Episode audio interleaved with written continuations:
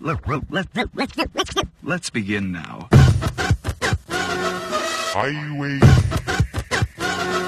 Highway ハイウェイ北京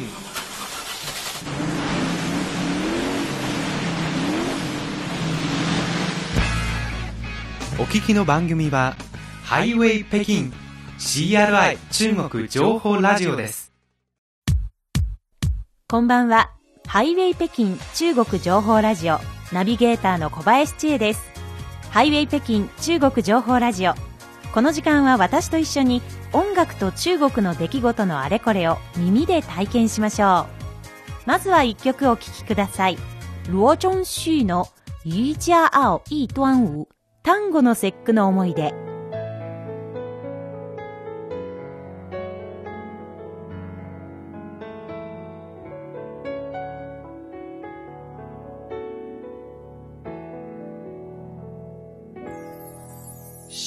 月令杜鹃就浇湿了心口，问古龙覆水中观舟楫争渡。我站在江头，风送梅露。千年后，共思处理不同。花一动，情正浓，雾一梦书中。听湖影松，扫路一弯月怀古。漫漫路远修，瞬息间些许悲痛，皆止于调曲中。五月榴花耀眼红，带雨垂垂中。五色心思缠交中，金盘送生香花扇盼双峰。正是玉兰世界东，长不久美情专攻。夜里黄鹂诗意浓，有梦送灯仙惊破纱窗梦。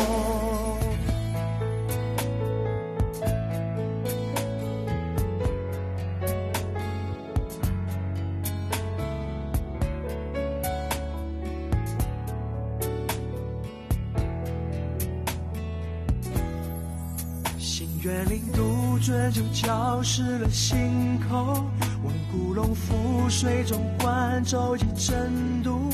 我站在江头，为风送梅露。千年后，共思处理不同。花一动，情正浓，雾一梦书中。天湖影松，扫路一弯月怀古。漫漫路远修。瞬息间些许悲痛，皆止于调曲中。月榴花耀眼红，绿杨带雨垂垂中。五色心思缠交中，金盘送生香花扇盼双峰。正是玉兰世界东，长不久美情专攻。夜里黄鹂诗意浓，有梦送灯仙惊破纱窗梦。五月榴花耀眼红，绿杨带雨垂垂中。五色心思缠交中，金盘送生香花扇盼双峰。正是玉兰世界东，长不久美情专攻。夜里黄鹂诗意浓。今日の話題のラインナップは全科目で GPA が満点の大卒の若者夢は造船中国の農民工2億9000万人超に毎日3時間から6時間の有給トイレ時間で解雇裁判所合法と判定定年退職者の基本年金3.8%引き上げ航空機内での 5G 使用技術試験実施深海の沈没船遺跡で初の永久測量起点を設置砂漠で120時間道に迷った男性ドローンで救出に成功という7本です。それでは最初は全科目で GPA が満点の大卒の若者夢は造船という話題です中国では今がまさに大学卒業シーズンです2019年に上海の同済大学材料科学工学部に入学した李智恵さんは66科目すべての GPA が満点という優れた成績で卒業し、現在は推薦で清華大学の大学院に進学することになっています。この GPA というのは、大学の成績を簡単に数値化したもので、わかりやすく言えば成績のことです。こんなにいい成績を取れたのは合理的な計画と真の努力によるものだと、リーさんは自分の経験を分かち合ってそれぞれの仕事や生活に費やす時間を合理的に配分して長期的な目標と短期的な時間配分をあらかじめ決めておくあとはこれらの計画を地道に達成していくことだと述べています。材料科学を学んだ優等生の夢は造船です。コンテスト同祭可視総循環経済革新大会で李さんはメンバーを率い有限要素解析の手法を使って新型複合素材を用いた高強度かつリサイクル可能なドラゴンボートパドルの製造の実行可能性を検証しましたこのプロジェクトは学部生の部で1位を獲得しました大学3年の時には李さんは学部のコンクリート製研修チームのキャプテンを務め仲間と共にゼロからスタートして長さ6メートルのコンクリート製軽舟の造船に成功しました。2022年の ASCE アメリカ土木学会の大学生によるコンクリートボート部門のコンテストで李さんのチームは満点の成績で中部太平洋ブロックのオンライン競技部門の第1位に輝きました。どんなことでもなかなか満点や1位を取るのは難しいですが、この李知恵さん、何度も満点を獲得されていて、もう率直にすごいとしか言いようがありませんね。中国の優秀な若者がどんどん輩出されて、どんな部門で活躍するのか注目していきましょう。続いては、中国の農民校2億9000万人超にという話題です。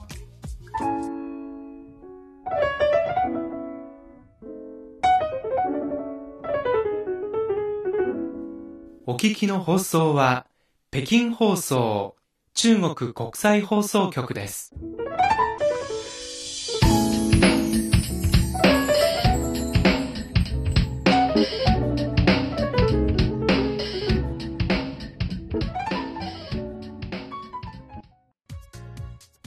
国家統計局がこのほど発表した2022年農民工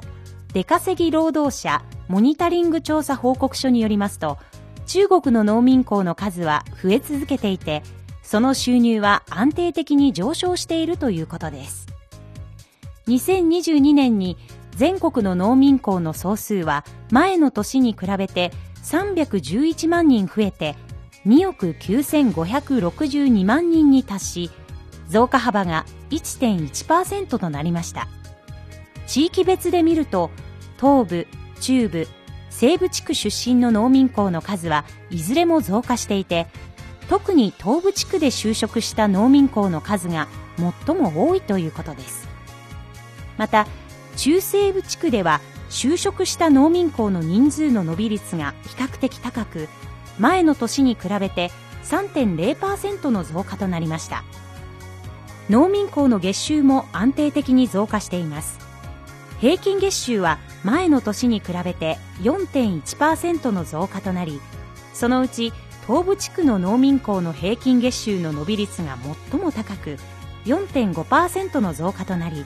中部西部地区の農民工の平均月収の伸び率はいずれも3.5%を超えましたまた業種別で見ると宿泊・飲食業に従事する農民工の平均月収の伸び率が最も高く5.1%の増加となっています。続いては毎日3時間から6時間の有給トイレ時間で解雇裁判所合法と判定という話題です。有給トイレとはトイレへ行くという名目で勤務時間中に席を外すことですが最近これに関連したある判例が公開され議論を呼んでいます。ネット上には当事者に同情する人もいる反面より多くの人たちが当事者の行為は明らかにルール違反で会社が労働契約を解除するのは当然だと支持しています。当事者である男性は2006年4月に入社しましたが2014年12月に直腸肛門の疾患で手術を受け術後は痛みが続いていると訴えていました。そのため2015年7月から勤務中に毎日3時間から6時間トイレ時間を取るようにしていました。会社側は9月に長すぎるトイレ時間について本人と話し合い男性との労働契約を解除することにしました。男性は10月に仲裁を申し立て無期労働契約を継続し契約で定めた職場への復帰を求めました。裁判では一審で男性の行為は正常な生理的要求の範囲を超えており解雇は合法であるという判決が下りました。男性はこれを不服として上訴しましたが二審では上訴が棄却され現判決が確定しました。依然として納得がいかない男性は天津の高等裁判所に再審を求めましたが再審請求は却下されたということです。正常に考えると、まあ、3時間以上トイレに時間を費やすというのは考えられないことですが解雇に至る前に休職などして治療に専念できる環境が必要だったのかもしれませんね。続いては定年退職者の基本年金3.8%引き上げという話題です。中国人力資源社会保障部と財政部は22日2023年定年退職者基本年金の調整に関する通知を発表し2022年末までに規定に従って定年退職の手続きを済ませ基本年金を毎月受け取っている企業と機関事業単位の定年退職者を対象に2023年1月1日から基本年金を引き上げると明らかにしました。全体の伸び率は2022年の定年退職者の1人当たり基本年金より3.8%増えるとのことです。担当者によりますと今回の調整は引き続き定額調整連動型調整適切傾斜を組み合わせた方法を採用します。定額調整は社会的な公平性を具現化したもので同一地区の各種定年退職者は同じ調整標準が適用されます。連動型調整は多く納めた人と長く納めた人が多く受け取れるという激励メカニズムです。適切傾斜は重点的な配慮を行ったもので主に高齢の定年退職者と厳しい生活環境にある辺境地区の定年退職者などが対象です。なお2022年末時点で中国全土の60歳以上の高齢者は2億8000万人を超え全国の総人口の19.8%を占めています。うち65歳以上の高齢者は2億1000万人に達し総人口の14.9%を占めています。いや超高齢化社会に突入した中国。それでも基本年金が増えるというのは日本の方にとっても驚きなのではないでしょうか。続いてはメロディーの時間です。今週の木曜日22日は旧暦の5月5日。中国の端午の節句です。ちまきを食べドラゴンボートを漕ぎそして3連休を利用して里帰りや旅行をする人が多くいます。中国南東部の沿海地域で水の神様や龍神を祀る祝日でした。戦国時代の祖国の詩人屈原がこの日にべきら港という川に身投げしたことから出現を忍ぶ記念日としている地域もあります。春節清明節中秋節とともに中国の伝統的な四大祝日とされています。今日のメロディーの時間はこの単語の節句にちなんだ曲をご紹介します。それでは3曲続けてどうぞ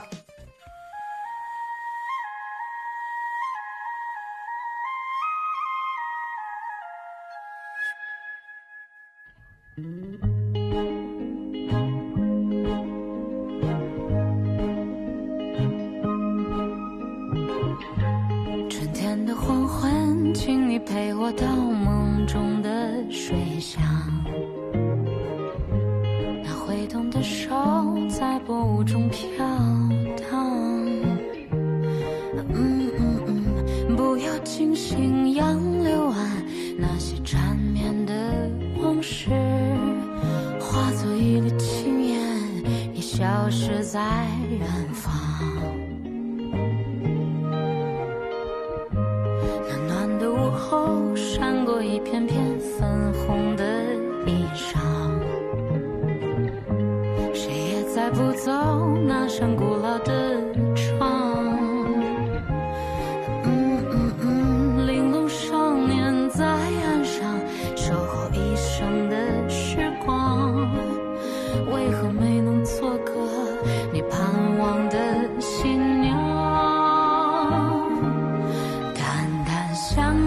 写在脸上，阵阵离别背在肩上，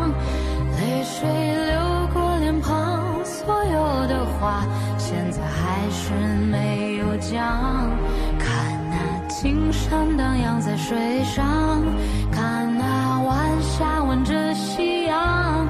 我用一生的爱去寻找那一个家。今夜你在何方？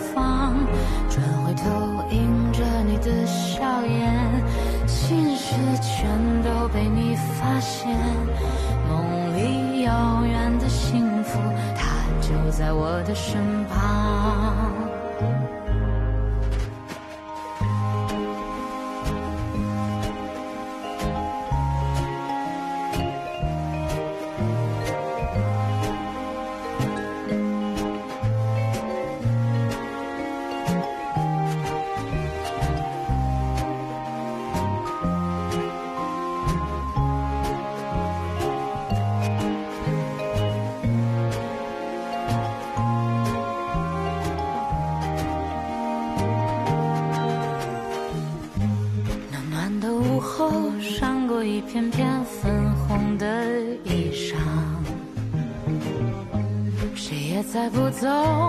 扇古老的窗。嗯嗯嗯，玲珑少年在岸上守候一生的时光，为何没能做个你盼望的新娘？淡淡相思都写在脸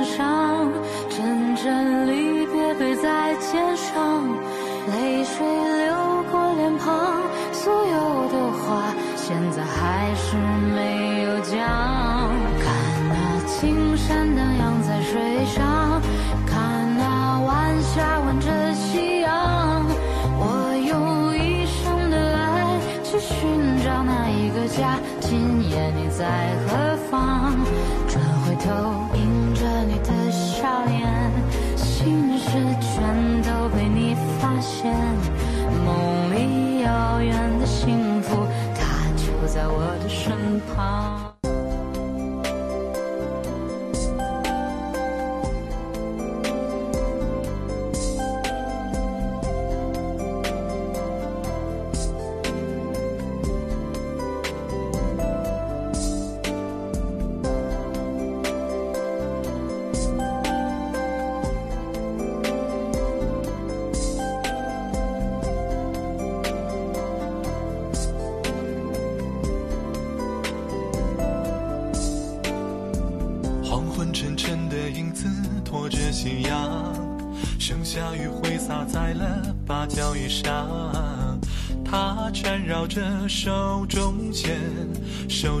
转间，粽子轻巧漂亮。灶中的木柴被火烧得作响，冒着雾气的水杯另个滚烫。水与火一来一往，平凡渐进也显得荡气回肠。剥开粽，一取筷子沾点红糖，囫囵一口，还带着嫩叶清香。小小粽夹儿，小巧模样，满嘴甜糯，唇齿间回味悠长。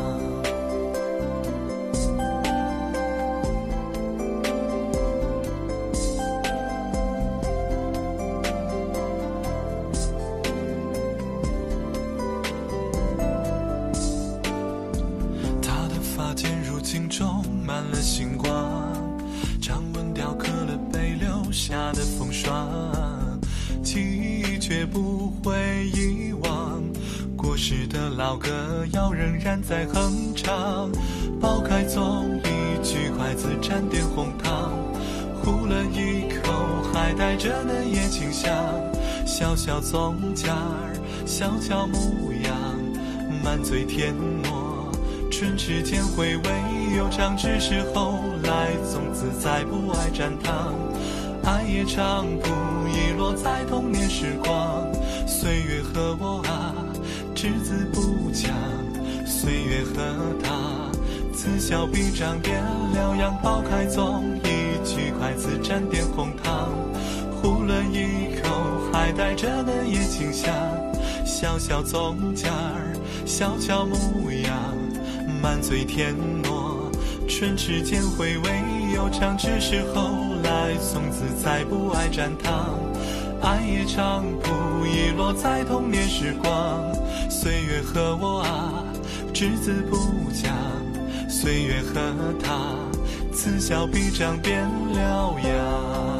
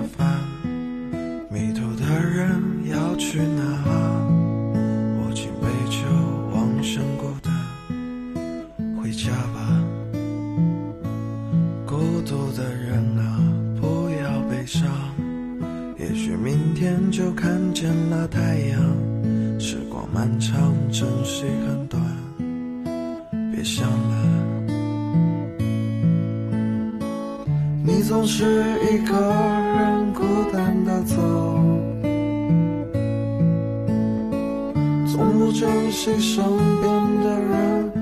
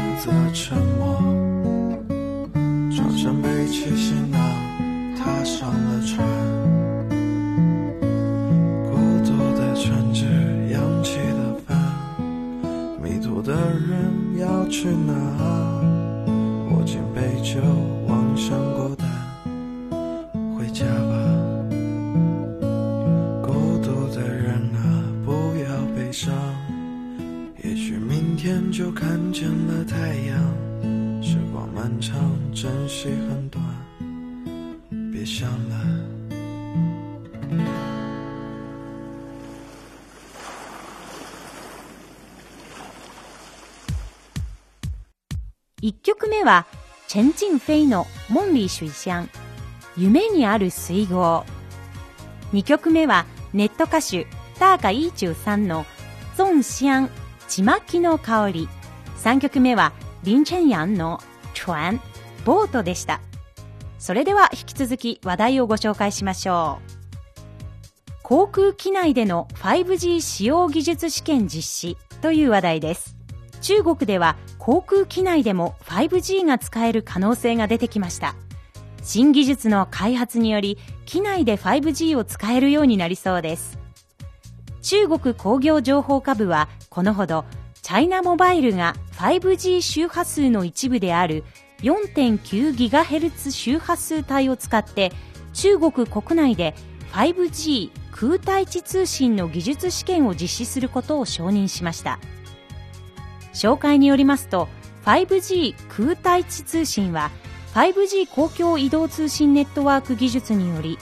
航空機の航路に沿って関連する国際ルールと国内規則に合致する特殊基地局や所定の方向に電波の指向性を高められるビームフォーミングアンテナを設置することで地上と航空機に空対地通信リンクを確立し乗客が機内で無線 LAN 接続方式によりインターネットにアクセスできるようにします。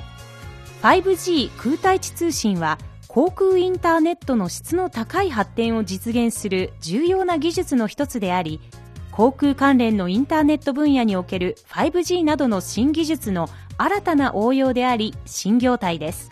チャイナモバイルが 5G 空対地通信試験を実施することで 5G ネットワークがカバーする空間次元をさらに高め業界における 5G 応用のシナリオがさらに広がることになります。空での時間がまた便利になる時代がすぐそこにやってきているという感じですね。しかしスマートフォンを持つようになってから仕事のオンとオフがなくなったと感じている方も多いのではないでしょうか。これからは空でも地上と同様になります。もちろん便利さが勝るとは思いますが時には空の景色を楽しむことも忘れたくないですね。続いては深海の沈没船遺跡で初の永久測量起点を設置という話題です。中国国家文物局はこのほど有人潜水艇深海有志号を利用して南海西北陸波1号沈没船に対する第1回考古調査を行い沈没船遺跡の革新堆積区の南西角に水中永久測量起点を設置し初歩的な捜索調査と映像記録を行い南海西北陸波1号2号古代沈没船遺跡の考古調査を正式にスタートさせました。水中考古調査チームは2022年10月中国南海北西部の陸斜面およそ1500メートルの深さの海域で歴史的な沈没船2隻を発見しました。1号沈没船遺跡は時期を主とし分物の数は10万点を超えると見込まれ出水分物は明代の清徳年間1506年から1521年のものとみられ南海西北陸波1号沈没船と命名されました。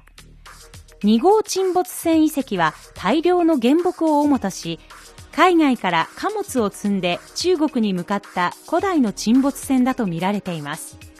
出水分物は明代の高知年間1488年から1505年のものとみられ南海西北陸波2号沈没船と命名されました。これは中国の水中考古学の重大な発見とされ世界級の重大な考古学的発見でもあります。中国の先人らが南海を開発、利用、往来した歴史的事実を実証するもので、中国の海洋史や陶磁器史、海外貿易史、海上シルクロード研究などにおいても重要な価値があります。水中に眠る遺跡を発掘、研究する水中考古学。あまり聞き慣れないかもしれません。実は独立した分野ではなく、一般的な陸上の考古学の一部とされているんです。しかし、遺跡が水中にあることから発掘作業や発掘された遺物の保存処理作業に特殊な技術と知識が必要となるということです。水中のロマンを追求する学問ですね。それでは最後は、砂漠で120時間道に迷った男性、ドローンで救出に成功という話題です。お聞きの番組は、ハイウェイ北京